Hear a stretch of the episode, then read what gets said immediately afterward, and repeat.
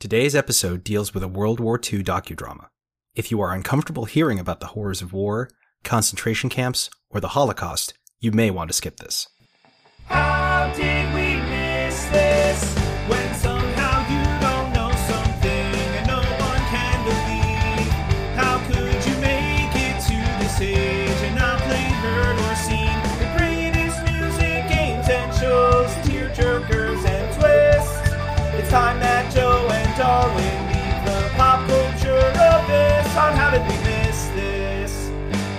And welcome to How Did We Miss This, a show which explores our gaps in nerd and pop culture. I'm Darwin, and with me as always is Joe. How are you, Joe? I'm doing all right today. Got a little uh, little glass of whiskey with me, so I think we're we're ready to rock and roll. Yeah, I'd agree. Uh, so today, Joe, you're under the spotlight, correct? Whether I like it or not, and let's be honest, I love being in the spotlight. This episode covers Band of Brothers, which is a docudrama of the Stephen Ambrose book with the same name. The miniseries follows Easy Company of the 506 Parachute Infantry Regiment, 101st Airborne Division, from its training in the US all the way to the end of the war in Europe in 1945. So, to answer the question of the series, how did you miss this, Joe? That's a good question. I don't know if this has been, evident to the viewers at home or not, but I know it's evident to you. I'm not a history guy. Hmm. And it's not a knock against history. It's not like I don't, I, I respect that it is interesting to many, many people. You know, World War II in particular, it's, it's, it's extremely fascinating to a lot of people. My wife is like a 75 year old white man. She's just always watching, you know, World War II documentaries. I get it. I get why it's interesting. As far as why I missed it, like, what did this come out? 2001? Somewhere or other, yeah. yeah, I, I was I was like in eighth grade. I was discovering punk and ska, and you know, listening to bands like Anti Flag, and you know, what the hell would I wa- been watching a dramatization of a World War II paratrooper? You know, it was it's just not in my wheelhouse. I mean, I understand that you and I like tactical games and all of that, but dramas and docu series was not really my thing growing up. So, because it wasn't in your wheelhouse, when you heard about this, you were kind of like, eh, okay, whatever. Well, what's messed up is like some of my closest friends, uh, you know, uh, one of my mods, for example, O for Owen, really loved it. Hmm. Really loved Band of Brothers, watched the crap out of it as it aired. I I think watched it again a number of years later. It just didn't click with me. You know, I, I will accept completely that there are certain shows, movies, musics, whatever, that despite how good they are, just doesn't jive with me. I love this is going to be a bombshell. I'm sorry to everybody, and we're probably going to get canceled for this. I really enjoy roguelikes, roguelites as a concept. Hades did not click with me. I accept it's a masterpiece. I accept that it's a genius game and just didn't click with me. I have no idea why. And I find this over and over again that there's these very ubiquitous things that just don't sync up with me. And this is one of them. It's simple as that. Cool.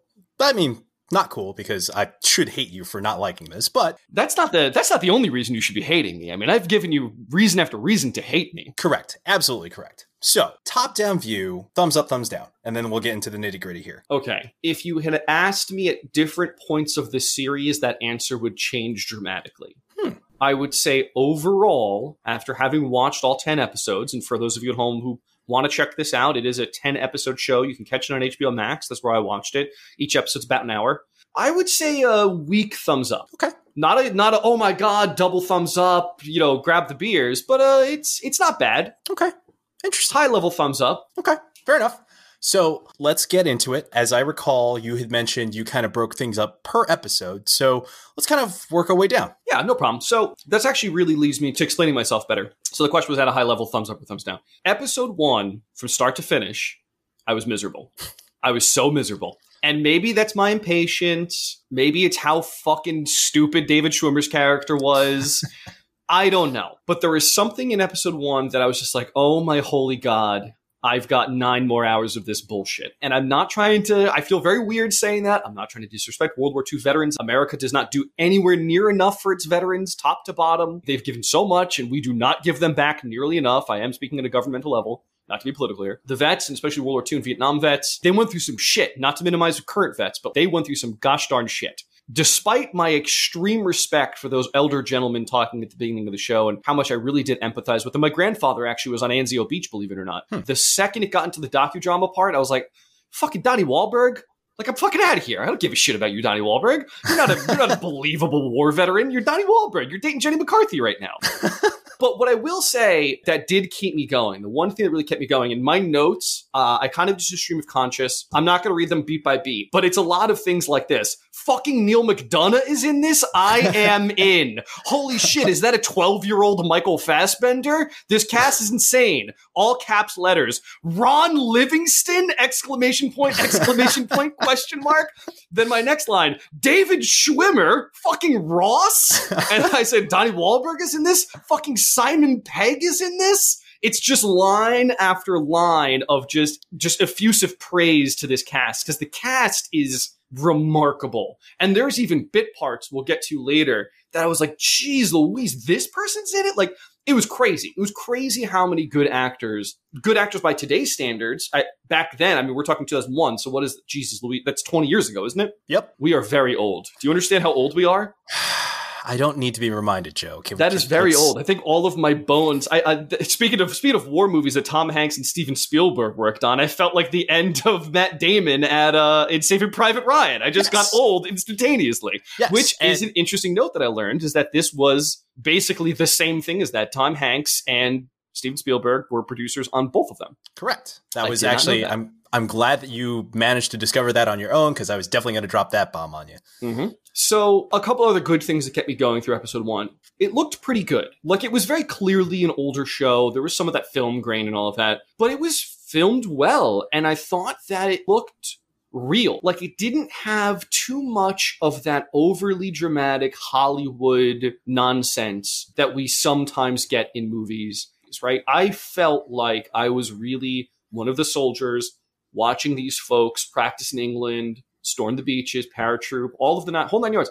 So I will give it that much. It, it looked terrific, even by today's standards. Mhm. But episode one really just pissed me off how much of David Schwimmer's character was just a colossal asshole. And I Yes. understand that's the point, but oh boy, it was like it was it was Michael Scott level. It was really tough to get through. Wow. As someone who's not watched The Office, and uh, I also have not watched The Office. yes, so which some- maybe that's an episode of the show later on. We'll see. Very well might be. As someone who's not a big fan of that sort of awkward situation, I didn't really pull that from my viewings. And maybe that's because, for those who don't know, I'm also ex military. I'm a veteran myself. And I can appreciate that portrayal. I too had a hard time because I'm looking at like Ross is yelling, and this feels very weird to me. So I'm not a fan. he was not on a break. no, he. So I can appreciate how you're watching the character that he's portraying, Captain Sobel, just like this guy fucking sucks. I also didn't believe him as a drill sergeant type. Right. It's tough because again, you're looking at Ross. Like Yeah. this is not the guy You should be you should be the, the museum curator of the Museum of Natural History. right. And so to that effect, that was an interesting casting choice, and I can see how it could take some people out of it. Not to flash forward too far, but there was a couple of what I will describe as stunt casting, right? Fucking Okay. Jimmy Fallon shows up in like what is that episode seven or some shit as like a supply commander or something. I Mm-hmm. was like, I literally, again, in my notes, caps letters, Jimmy goddamn Fallon, what the hell is happening? that was quite the shocker. Less of a shocker He did a Then- fine job, Yes. you know, not amazing, but fine. for the bit role that he had. He did well. Mm-hmm. But I agree that knowing David Schwimmer and the arc that his character has throughout the miniseries was kind of strange. I appreciate that. Also, going back to what I said before, Simon Pegg is in this show. They regularly work with the British military, which is historically accurate. I understand. Mhm. Simon play- Pegg, Simon Pegg is playing an American soldier. Why didn't they just fucking put him with the Brits? Great question. But also, think about this Damian Lewis, also British actor. And Michael Fassbender, isn't he? I think so. all I hear is just Magneto. so like I don't know if he's actually British or if he just affected it for Magneto, but I think Right. he's British. Yeah, I think I think you're right there. So yeah, there is a large British representation portraying as Americans. Yes. And that was well, I think again, what is it? Episode 3, episode 4, something like that. Doesn't Professor Xavier show up? I think Uh, so. uh, uh McAvoy himself? yes. Yes, he does. And like dies immediately basically. surprise. So just to really reiterate my point of something that really kept me going, it's just this cast was so good and the chemistry between them I thought was very real, very believable. I can't remember the actor's name, but the guy who plays Winters, Mhm. uh, he Yeah, went on Damian Lewis. Damian Lewis, thank you. Yeah, he was also in um, Billions, wasn't he? Isn't he like the Correct. hedge fund manager in that or whatever? Mm-hmm. terrific actor and he was my personal favorite character because i think he did such an excellent job of portraying the burden of leading well combined with being traumatized this is still a time when we thought shell shock was a thing Right. and i think that he did a really good job of balancing the complexities that you feel in a in war i mean obviously i have no personal reference there but i can at least respect the notion that bonds in some cases very literally forged in fire can feel extremely intimate close and brotherly and, and in fact could make you very happy despite absolute nightmarish hell around you and i was very impressed with how well that was portrayed both from a directorial cinematography standpoint but also from an acting standpoint. And part of that, actually, I'm not sure if you managed to get into the the, the liner notes on this effect, but um, all of the actors actually went through basic, essentially. really? I did not Uh, know that. Yeah, a, a form of basic, obviously accelerated for actors, but much in the same way that Saving Private Ryan, as, a, as an interesting footnote, all the Saving Private Ryan actors were in boot camp except for Matt Damon to help fuel the ire of like, we trudged through all this bullshit to find your dumbass. With Band of Brothers, it was different. Everybody went through, I forget how long it was, but it was long enough, like the kind of long nights. They did marches. They assaulted a town, actually oh wow uh, for practice. So, to an extent, they were able to sort of experience what it was like being in a company. That's pretty cool. While I didn't know that, looking back in hindsight, that adds up to me. That makes sense. Mhm.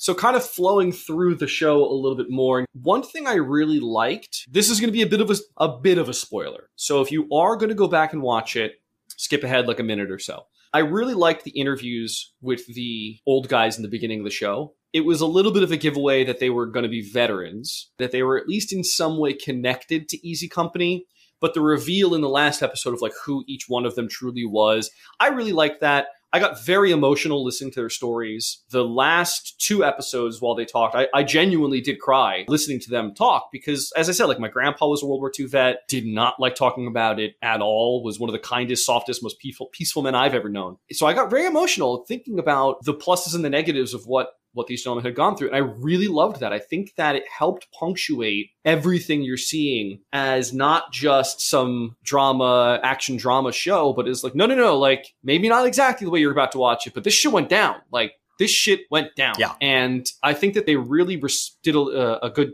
uh, what's the fucking word I'm looking for here? A Homage? service? Homage? Service? Yeah.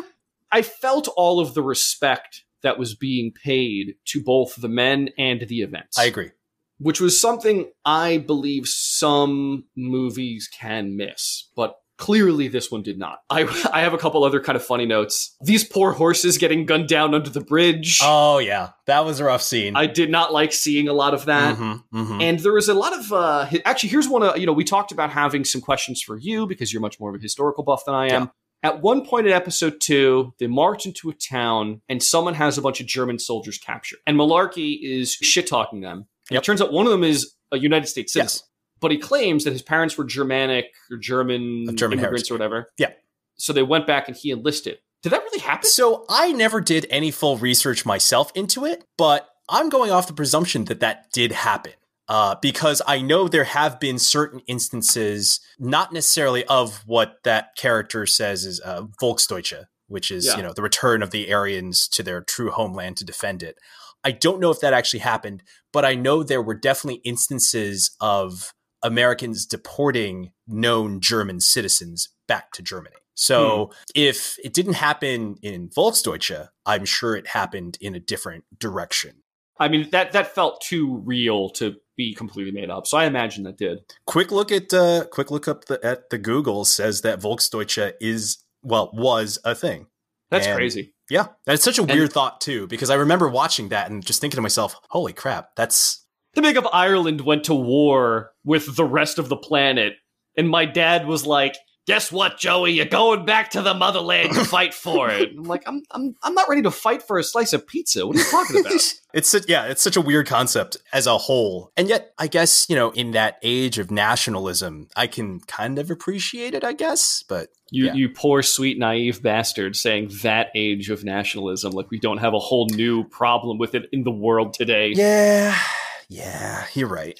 But this is not that kind of podcast. Yes. So I did actually write a note here after episode two that says really good post battle scene, which was I'm sorry. So taking a couple steps back, this was the episode where they sent the twelve guys to go take out the machine gun battery, Yes. and I wrote sending twelve guys to take out a machine gun battery. Dot dot dot. Yikes! Because I didn't know how else to respond to that. Yeah, that's that actually did happen. That was true, and the the footnote in that episode, while I haven't confirmed, I imagine was true in the sense that that is now like a textbook maneuver for assaulting Mhm. fixed positions. And it made perfect sense. Like, I don't know about you, but like from a military standpoint, it made perfect sense. They laid a base of fire upon which other units could maneuver and outflank the enemy and then continue to press on the length of the battery. And despite being wildly outnumbered, because of proper execution of tactics, they managed to secure that objective with, granted, just Popeye's ass being blown off. sure. Popeye's ass did get blown off. Yes. I also have a note here. Really good post battle scene. I'm warming up to this show. Hmm. So I think that once it really, for lack of a better term, got into the shit of it all, the show really turned around for me a little bit. There's other parts in the show that kind of went back down for me in some regards, but overall, this is when the show started winning me a little bit. Yeah. Yeah. This leads us into episode three, which is more about we've been at this for a while, we've done a couple of things. I think that this was probably the first episode that really started branching out and being a little more artistic in a lot of ways. Mhm. You know, it follows a lot of this soldier named Blithe and it shows his personal struggles and kind of uses the war as a backdrop. And I thought that was kind of an interesting way. I thought that there was a lot of really interesting directorial choices here. My biggest note is three separate lines, all bold, all caps lock. A man got run over by a tank. there is just a scene where they are running away from a tank. A man trips, and it shows the tank running over a man and exploding his head. Yes, that was incredible directorial choice. I cannot confirm that that actually happened. no, I'm not sure anybody would have like witnessed that. I think Good, good SFX the- though. Good, good effects. Oh, oh yeah, and you know you could spend a whole episode breaking that down on some podcast of like here's how that went down. Yeah, for sure. yeah, that was a pretty interesting scene to have that choice of just like all right, we know that part of this is war is hell, so wouldn't it be wild if? yeah, seriously. And, and everybody was like, all right, I'm on board. yeah, that was that was someone pulling out a bottle of Jack Daniels and being like, "I got a fucking scene for you." A man just- gets run over by a tank. And people are just like, yes, yes, absolutely, We've got to do it. You Fund it. genius. Fund it. Fund it. so the other thing I'll say about the whole Blithe storyline is that I thought they did a pretty interesting job, intentional or otherwise, of having the last episode, the one where they stormed the position, really showing Winters as becoming this leader and becoming this tactician, right? And I felt a lot like this episode very clearly juxtaposed him and mirrored him against David Schwimmer's character in episode one. Whereas David Schwimmer's character was indecisive and kind of an asshole, unwilling to admit that he's wrong, unwilling to ask for his men's help, unwilling to question himself. This episode instead has Winters coming to Blithe, a man who's not even in his company, if I'm not mistaken. I think they like He is, recover him. I think. I don't know how company and troop and all of that work, but I know that he wasn't directly under Winters at first, that they like found him. Sure. And to have Winters go to him and just be like, I actually compared it to the scene in Metal Gear Solid when Meryl, spoiler alert for a 25 year old game or whatever it is, Meryl kills her first person, and Solid Snake is like, unfortunately, killing is one of those things that gets easier every time you do it.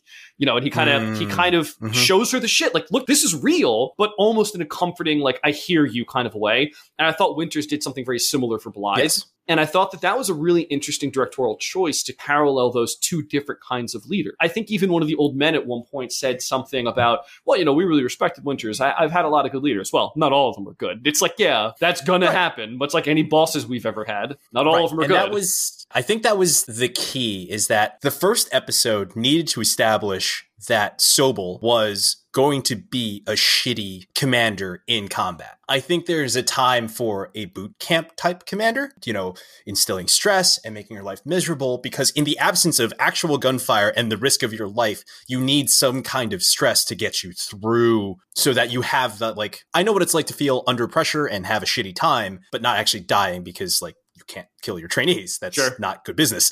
So, you know, there's value there. I think you're right that the three episodes were meant to sort of foil Winters. Yes. And just like Winters is a man who understood his role as a combat commander and a tactician in the moment and proper execution of what he's learned. Yes. I could see how, on some level, the first episode might have dragged. Yes. And I think that was probably the problem for you was that just like, okay, we get it. Sobel's an asshole. He's a shitty commander. Cool. Can we get to the part where we start talking about what's going down? I don't know if the if the mutiny stood out to you in episode one then. I thought that didn't happen until like episode four. No, there was that was episode in one. episode oh, that was episode. Yeah. Yeah. yeah, yeah. When they were all like, we're all going to resign or, or transfer companies or whatever. Yes, I did take note of that. Yeah, all the NCOs who would be taking orders from Sobel and then giving that to their subordinates. They were just like, no, we're not going to do this. This man is not fit for combat, and no. And Hmm. Fuck yeah, this guy- shit. I'm out. Pretty much. That's literally probably what they could have written down on those pieces of paper in that barn. Yeah. But yeah, I think you're right in that episode one really paved the way to show how good of a leader Winters is. Yes. I will say that much. Footnote, it turns out Blithe didn't die. IRL. Yeah, he survived. Interesting. And there was actually a big movement later on. They're like, whoa, whoa, whoa, Blithe didn't die during World War II. He like he made it, he made it out and, you know, retired, et cetera, et cetera. Oh, because I do have giant caps lock. No, Blithe died. no, I have a bunch of those. Yeah. He really sure. turned around. Yeah, I think that is an interesting choice. It was a, it was a good choice directorially, but I'm surprised that there wasn't enough fact checking to be like, oh wait, he survived. Now, granted, 1945, everything's in papers, and I do recall that there was a big fire with some record keeping group Hmm. in the military. I don't exactly know where. I know it happened in Missouri. I don't know if maybe his was lost. And they're just like, Blithe who? Yeah. Could be. Yeah. Wouldn't be the first time we've lost something like that. Yeah, truth. All right. So, with that in mind, Uh, With that, Episode four. With that in mind, not to make this some kind of a Band of Brothers rewatch podcast here, but I will say just the theme going forward from here is definitely an upswing for me. I Mhm. started to enjoy it more from this point forward. You know, for example, I have this cast is bananas. Is this James motherfucking Ma- uh, McAvoy Xavier himself? That's one of the notes I took. And then I wrote, Mhm. "Oh God, Dave fucking Schwarber's back. Why? What's this asshole up to?" Obviously, he's a supply officer, and it's not that big of a deal anymore. I think there was a lot of subtlety to this concept that I missed completely. Sure. You know, so for example, I said, so he's a supply officer now. Is that bad? Like, is that an insult to Schwimmer in some way? I don't know how any of this works. Okay. In that scene, there is a, you're right, there is a lovely nuance that people who don't necessarily understand military rank structure or whatever will miss. I'm guessing you don't necessarily know the difference between a major and a captain. Oh God, no, no, no, no. I, Okay. I have no So concept of rank. That is probably why it's a little bit lost. So in episode one, we saw that Sobel was removed from command and he was no longer the company commander. He stayed as a captain. And according to the book, he, I think they even mentioned it, like he's going to train chaplains and non combat officers how to jump. okay. Eventually, he becomes a supply officer who's in the back line. He doesn't get the glory he's after, and he's still a captain. Now, Winters from episode one was just a second lieutenant. By virtue of him taking over and doing so well, he goes from second lieutenant to first lieutenant to captain and then to major. yeah. So, in the span of time that Winters has become a major, Sobel has remained a captain all this time. Sobel just nods to Winters, but in military tradition, the junior officer, by rank, not by time, not by experience, the junior officer by rank salutes the superior officer. Sure. And that's why Winters is like, Captain Sobel, you salute the rank, not the man. That's why Sobel begrudgingly gives him a salute, okay. and Winters does that. Okay. So I actually have a couple notes on direction here. So in episode two, which is when the actual jump of D Day happens, I Mhm. thought the first person jump, scene, like the jump scene in general, was beautifully shot, really conveyed the terror, really conveyed the chaos. I think that it was very well scored. The music Mhm. choices, the sound choices, all of that was excellent. There was a first person jump scene that was very disorienting. Obviously on purpose. You know what I mean? It wasn't just like some campy thing they did. Mhm, mhm. However, this episode really hammered it home for me that, in my opinion, there is an old school way to shoot certain shots, which is the long pause on people's faces.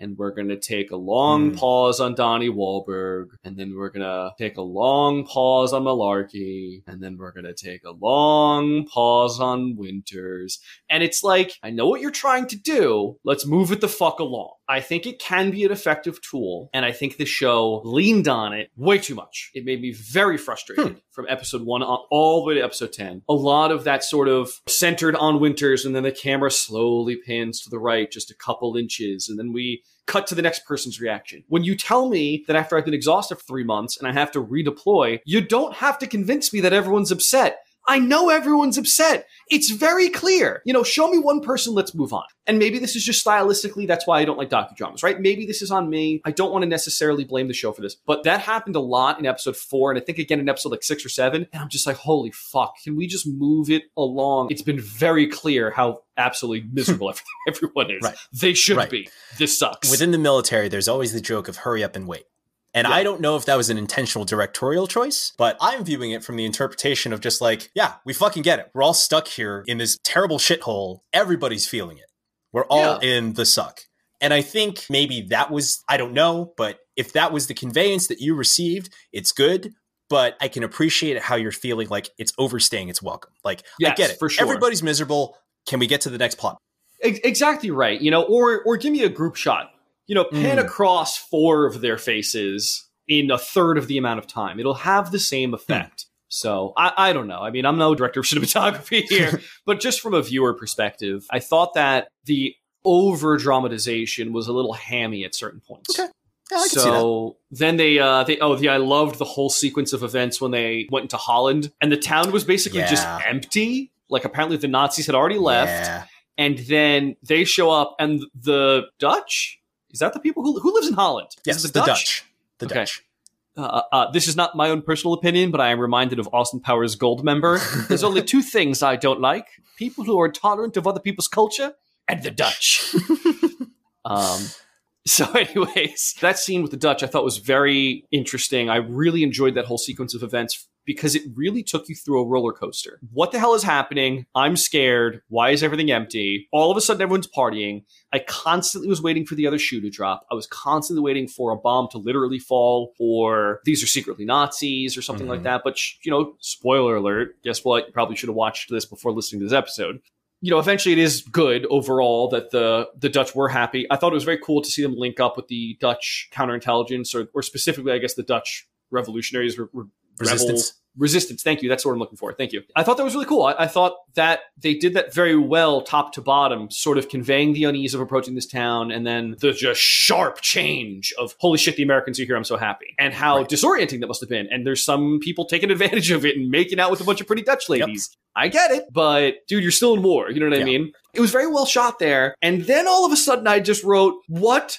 the fuck is happening as they just grab women and shave their heads? I literally didn't know what was happening, but I thought that was good because I imagine that's how the American soldiers felt. And then the Dutch resistance guys, like, oh, they were basically the ones fucking the Nazis, literally. I thought that was cool. And then sure enough, 20 minutes later, they leave the town and one of those women has a baby. And Winters is so clearly like, well, fuck, that baby doesn't necessarily need to be ostracized from the town. Like, what the fuck do we do now? But he can't do anything. He's got Yeah. a mission. And I thought that reality of war, we think of collateral damage in very literal terms, but the sort of societal, emotional collateral damage I thought was portrayed quite well in this Yeah. show Agreed. One of you know you mentioned earlier in this episode hurry up and wait. By the end of episode four beginning of episode five and it happens a few times there is a bunch of sequences where the guys just kept going up the chain of command. So what's happening? What's happening next? Where are we going? What's up? What's next? And fucking nobody knows. And of course nobody knows because it's war and there's no internet in 1945 or Right, 42 right. or whatever year it was. There's a lot of well we have to very carefully consider what we're going to do next and how we're going to move very literally hundreds of men and hundreds of tanks and all of that. So I get it, but I think that we too often play Call of Duty or watch action movies where it's, come on, storm the beach, ah, rah, rah, rah," but you forget that there's all these logistical nightmares we have to go through. And I thought that was a really interesting point to showcase, and they showcased it well. This is one of those instances where I don't think it overstayed its welcome. I think they did a really good job yeah, there. as someone in the military, the frustration that is felt getting logistics to work, even in modern times, I cannot imagine the amount of planning and time and maneuvering it took just to get pieces of the puzzle in place. Let alone to the fight, but just like staging areas and ammo dumps and all of that coordinating that had to be done in relative confidentiality for security reasons, obviously. It truly is a marvel if you think about D Day as a whole. By the end of day one, 500,000 people went across the English Channel and Yeah. kept coming. Like it wasn't just like, okay, we're done here at the 500. No, no, there's more people coming. Here's more supplies. Here's more bullets and beans and gas. And it just kept coming. And when that gets to that point, especially around that time for historical context, there was this whole debate. If we can take the Netherlands, if we can take the ports of Antwerp and all those, we now have a more permanent and larger logistical port from which to move stuff. And so that was the goal. It's just like, okay, we got to take it, we got to take it, we got to take it. And then boom, they hit this wall of German resistance and they're like, uh? That's really And so I think that's where you see this sort of okay, so what's the plan now? Our initial thrust and our goal to take all this has gone to shit. What's the play? What's the plan? How do we solve this problem? I think that's where you find a lot of the lower levels are just like, oh, tell us what to do. Because at that point, you're thinking on a strategic level. Like at a lower level, everyone knows how to attack a position, how to outflank, et cetera, et cetera. But like, where do we outflank? Where, this where, is my rifle, we- this is my gun, Yes. this is for fighting, and this is for fun. And that's really all they need to know. Right. I think it's an interesting point that you bring up of just like, the unknowingness of war, the not knowing of war, Mhm. is the note specifically and how I wrote it Mhm. out that Mhm. I thought was very well portrayed. yes.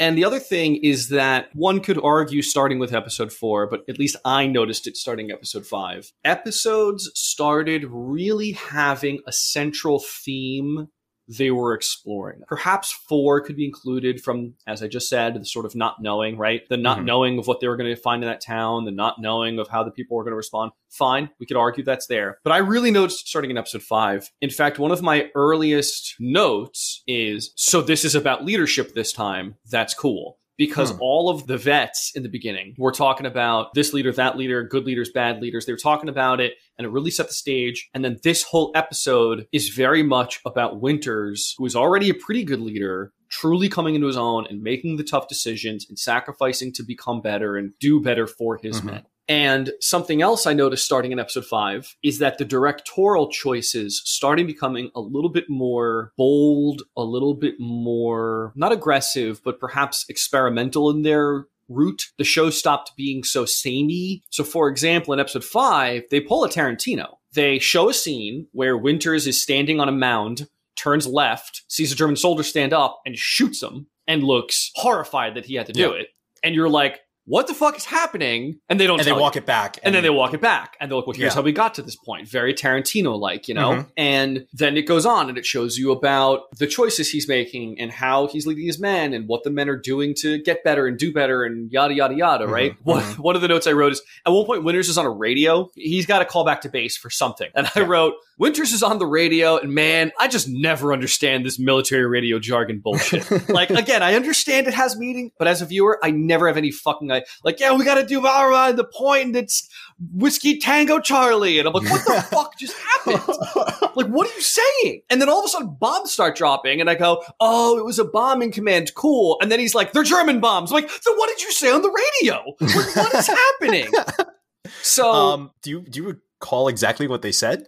oh god, no! Uh, it Okay. went in one ear. It went in one ear. Was processed as just white noise, Mhm, and then just mhm. came out the other ear. I had Right no other. like. I understood that he was giving commands Mhm. to like probably artillery, right? It made sense to me that he was like whether it was tanks or artillery or a bombing run for planes or something. I at least got the gist of he was letting them know that we needed more firepower here. Right. But what he was saying was absolute fucking nonsense. Made zero sense. Gotcha. Okay. Yeah. You know, so then all of a sudden we flash back to this scene, right? All of a sudden we, oh, here's how we got to the scene. Here's why that German soldier was standing up. And they're basically just mowing down those German soldiers on the mound as they run away and all of Mhm. that. And something that kind of funny that kept coming up, which we'll get to later on because it becomes more prevalent, but I guess I never put two and two together that these soldiers were like basically just stealing whatever they could find. There was a lot of foraging. A yes. lot of foraging, a lot of like, oh, my, little brother, my little brother wants a Luger. I'm gonna go get him a Luger. you know what I mean? Like, it's Yeah. a lot of crazy shit like that. Uh, and it obviously gets stronger and, and crazier as the episodes go on. But you know, of course, it makes sense. Oh, and then one of my notes in this episode is, is this Jimmy fucking Fallon? Because you know, I think this is the episode that leads into them going into the woods, right? Yes, going into Bastogne. Yeah. You know, not not a lot of extra notes I have for this episode, but I believe this is one where they force Winters to go on a little break to Paris or whatever, and he's like on the train and he's having flashbacks and it was Just really cool to show yeah exactly i thought that was really cool to show that even your leaders have this same problem you know winters is, is certainly not a sociopath who can just put all of this out of his Right, mind right, right. so they did a really nice job there. Then we, um, you know, he is not staring at the camera. Uh, oh, is this should be fucking Fallon? How is he not staring at the camera and laughing at all at the whole time? is what I wrote. And then at the end of that episode, there was a line that I think Winters might have said. He goes, "We're trapped, paratroopers, Lieutenant. We're supposed to be surrounded." I was like. The fucking balls on this man. the balls on this man could take down a skyscraper. well, I mean, think about it. That's exactly what they did on June 6th when Yeah. they jumped. They like, yeah, we're dropping into completely enemy owned territory and we're going to raise hell in the hopes that the rest of the army is going to arrive and relieve us because uh, if not, wow, are we screwed? Yeah. Well, he's not wrong. He's just a madman. it's it is such a fantastic quote if you think about it because I So wrote it for- down for goodness yeah, sake. for for historical context, I'm not sure if you're familiar with the Battle of the Bulge. I am not. Following the failed attempt to take uh, Antwerp and and Nijmegen and all that, which my God, I'm very upset that I forget. Oh my gosh, I can't wait to be tweeted and emailed about like it was this operation, you fool. yeah, there's Um, there's a I I look to you as my military nerd to tell me what I don't know, which is quite a bit. And there's Yeah. going to be some other bigger military nerd just screaming at his headphones right Oh now. yeah, he definitely is, and I'm sorry to that person. He I or she or they, let's be very clear. If uh, if they feel free to rage at me, absolutely do so. But following what happened in the Netherlands and the fact that they didn't quite secure it, they continued to just push eastward. It was during this time that the Germans prepared for one big all-out assault in the hopes that they would snap the front and create an opening for them to sort of delay the Allied push. Okay. That's where Easy Company and the 101st are being sent. We hear that there's like additional fighting in this area, so we should shore that up. The assumption was that they were holding the line. They were not expecting to be encircled. Mm, But as you mentioned, Jimmy Fallon's character is like, yeah, I think there's a good chance you're going to be surrounded by the end of the night. And Winter's just like, we're paratroopers, Lieutenant. We're supposed to be surrounded. Yep. It's just such it, it's such a it is such a fine line between bravado and the reality. under- yeah, the understanding of his of his situation as a paratrooper. yes. It was a great line. it though. was. Next episode introduces us to Lieutenant Dyke, Mhm. who is the absolute buffoon writing Easy Company or whatever. Mhm, And I mhm. write, so they're surrounding the woods, no food, no medical supplies. This is fucking, this fucking sucks. And then I wrote, medics are fucking ballsy because, are. yeah. And then They the are. next line is, so Lieutenant Dyke is a fucking idiot, and it seems he doesn't know his shit from his dick. Because I didn't know how else to convey how stupid this person was. They did a very fantastic job of explaining like here is this guy who is clearly on the fast track. Brass figured or somebody up the line was just like, "You know what? He's got a good pedigree. He's going to be a fantastic staff officer, but we need to get him some combat experience. Oh, let's just throw him in with Easy Company." Not Yeah. understanding that Easy Company is uh in the shit. Yeah, needs a good leader, a good combat leader. Yes. You know, And eventually does get one. exactly. One question I did have for you what kind of training, and maybe this has changed since World War II, what kind of training do field medics get? Like, I was asking, could they go home and just be a nurse or a doctor or. They are, as I understand it, and I'm sure people are going to be able to correct me, but as I understand and, it, and it'll- let's also be clear, it could be different Army to or Air Force to Navy, or, you know, it could be different. yeah, and I I can't speak to much of the medic corps because the closest thing the Air Force has to medics are pararescue jumpers, and pararescue jumpers are a whole different level of insane. Because Yeah, that's actually what my dad trained to be in Vietnam. jeez, yeah, so that should not surprise you. You've met my dad. correct. He's a lunatic. Yes. The whole concept of pararescue jumpers is oh no, a pilot has crashed behind enemy lines. We're going to send in some very, very well trained troops to go get him from hell. I like the idea. I know this is not real, but my head headcanon is that they trebuchet them in. they just fucking just- catapult them across enemy lines. I will guarantee you, if a pararescue jumper was told that's the only way we can get you in, they will say time and place. All right, let's great. make this happen. Their Yep. their motto is that others may live. So if Sure. that gives you any sort of context to the level of insanity they're willing to endure to rescue Sure. someone.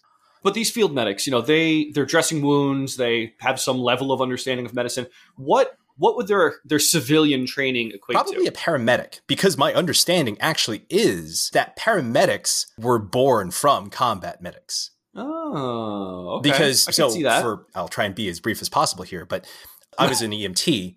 EMTs have a lower level of care that they can provide professionally without being put on the stand. I'll put it to you that way. Paramedics, on the other hand, they can insert IVs, intubate, which is like put in a medical metal tube to keep your airway open so that you can breathe.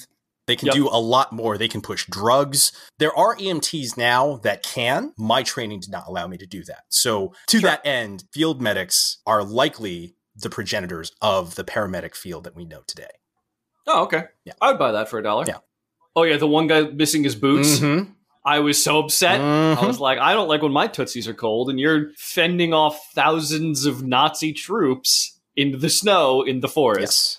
That's Oh, and the one guy has like a UTI or an STD. He's like, it burns every I piss and needles here. That's exactly what you want to deal with being surrounded by the enemy and you can't just go to a field hospital like, "Hey, I need a little penicillin to to clear Yeah, this seriously. up." That's that's not an option. But one thing this episode does that I brought up for the for the previous episode of the show of Band of Brothers was another perspective. Right, Hmm. this really focuses on what's the guy's name? The the French medic, the Uh, Roe? Louisiana medic, Rambo or whatever his Not name is. Rambo.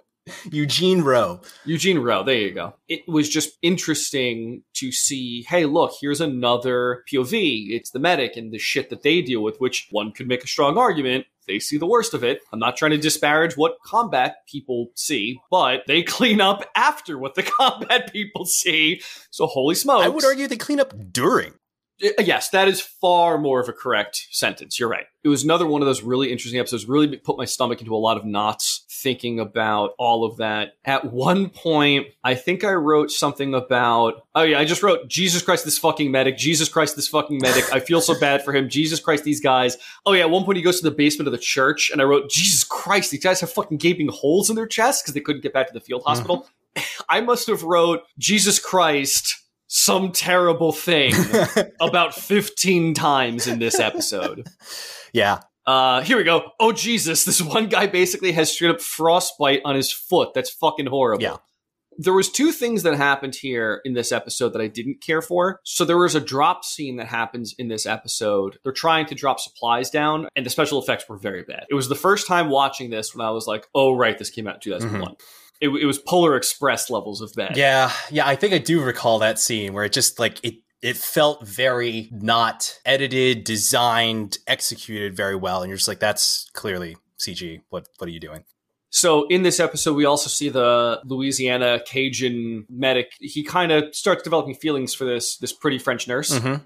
There's a scene where he shows up. He asks for some bandages and some morphine and all of that, right? Something happens where he says something to her. And I said, wait, is he mad at this French nurse? Oh, okay, no, sorry. That was a weird scene. And then I wrote, maybe I'm a fucking robot or something, but sometimes I don't understand people's looks at each other so they like they exchange this glance and i'm like is he mad at her like shortly thereafter it's pretty clear like no he's developing feelings for her and she respects him and so it became clear later but there was definitely a couple scenes and it goes back to what i said before of these long slow shots of just looking at Mm. people's faces I get you. where i feel like maybe i was just burned out at staring at people's faces you know what i mean like The other thing too is there are a lot of faces to stare at in this miniseries. Yes.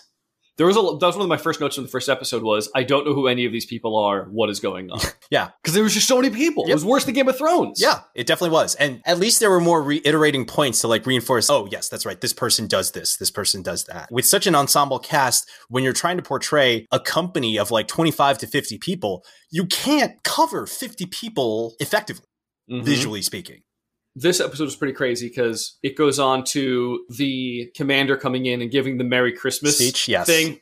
Yeah, who- uh, who was that from? It was from uh, Patton. right? No, it was uh McCullough. president? No, no, it was McCullough. Are, Okay. are we thinking about the right one? It was the colonel or whatever, the guy with the sweet mustache comes in and goes, I got a message here from, and I think it was the president or some shit. He had a message from someone that was like more or less an attaboy. Oh, oh, I'm thinking of a different speech. I'm sorry. I think you are. Yeah. He has Yes. a message from someone else while they're pulled up in the woods, and it's more or less an attaboy speech. It's very much like, attaboy, go get him, Merry Christmas. And I wrote, Yeah. I wrote, what a profoundly dumb message to the troops. Merry Christmas, go fuck yourself. Yeah, yeah. Um, Oh, and then I also wrote, I want these morphine shots. yeah, I don't blame you. The concept of just like this quick little yeah. and I mean, obviously, I'm you get a being nice very, very, I'm joking here. Morphine is an extraordinarily dangerous prescription medication. Be very Mhm, careful if your mhm. doctor prescribes that to you. But it was just Yes. crazy. Like it was like lip. It was it was a it was a lip Oh, yeah, gloss. it was up, it like- was chapstick of morphine. It was crazy. Yeah, it was like a super glue roll up Yeah. with a needle, and you just stabbed it in, squeezed it, and and they give them out like aspirin. Yeah, there was a lot of them in that show. There yeah. was just so many. Okay, they shoot like three shots in his one leg at one point. I'm like, oh boy. yeah. you're you're either going to die and or feel really great as you do. So as we go through the series, the next episode still has them in the woods, still defending. They Mhm. pull up and all of that. I have a lot of pretty funny notes. This was a really good example of what you said before of hurry up and wait. It was a lot of bunch of people died, now we gotta wait. Bunch of people died, now we gotta wait. Bunch more people died, now we gotta wait. Yeah. Not trying to minimize the people that did die, but it was certainly an episode of waiting. Mhm. I wrote. I was laughing my ass off that the guy found his Luger and then shot himself in the leg and died. I'm like, you fucking asshole. I was so angry at him. You're a trained military professional. You should have some level of understanding of gun safety. Yeah, it was. See, I viewed that both unfortunate and like having experienced working with military personnel, going, "Ooh, yeah, that did happen, didn't Oh it?" Oh boy. Ugh. And I have a lot of notes that more or less repeat the same thing. Dyke once again showing himself to be goddamn useless. No, not only is Dyke useless, he's kind of an idiot and terrible with people. Mm. Because they would keep coming up to me and be like, How y'all doing? And then he would just like walk Yeah, away. in the middle of talking, he's just like, Yeah. I did my part of checking in on the troops. Yep. I'm gonna leave now. So something I found interesting in this episode, or that dawned on me in this episode, and I think that there's probably some historian that could write an extremely long paper on why we've changed the narrative a little bit and why we use the nomenclature we do today. But I found it interesting that they kept calling them Germans, not Nazis. We got to go fight the Mm. Germans. We got to take them the Germans. I understand Kraut, right? You know, it's not that surprising that you'd come up with some mildly derogative term to call your enemy. Yeah. I get it. But it's interesting that they kept, oh yeah, the Germans, the German advance. They didn't say the Nazi advance, right? And the, I think one of the main reasons I found that interesting, not to relate this to a wildly fantastical non-fiction world, or no, purely fiction world, in Captain America, the first movie, the doctor that gives him the super soldier serum the night before, he goes, people often forget that the first country the Nazis invaded was their own, which Hmm. is a line that always really stuck with me because we're not going to get into the tenets of, quote, I was just doing my job, whether or not there was was or a big enough German resistance within. I don't know enough about it, and that's not this kind of show. But I found that pretty interesting that they kept, oh, the Germans, the Germans, the Germans, the Germans. I would love to maybe read a book or ask someone, like, is that true? Like, is that what they kept calling them, or they, did they refer to them more as Nazis? Because I think in hindsight, and certainly on television, we refer to them as Nazis. The Nazi Right. advance, the Nazi tank troop. You know, Erwin Rommel was the Desert Fox of the Nazi tank regiment in Africa and stuff like that, right? Yeah, yeah. I just thought that was a little bit of an interesting point that dawned on me during this episode. I almost wonder if it was because this was eventually going to make its way to German TV. Mm. And I know that that's actually, you can't say that. Like, much in the way that, like, you can't show boobs on American TV, you can't say that Hmm. in Ger- on German television. Interesting. Okay.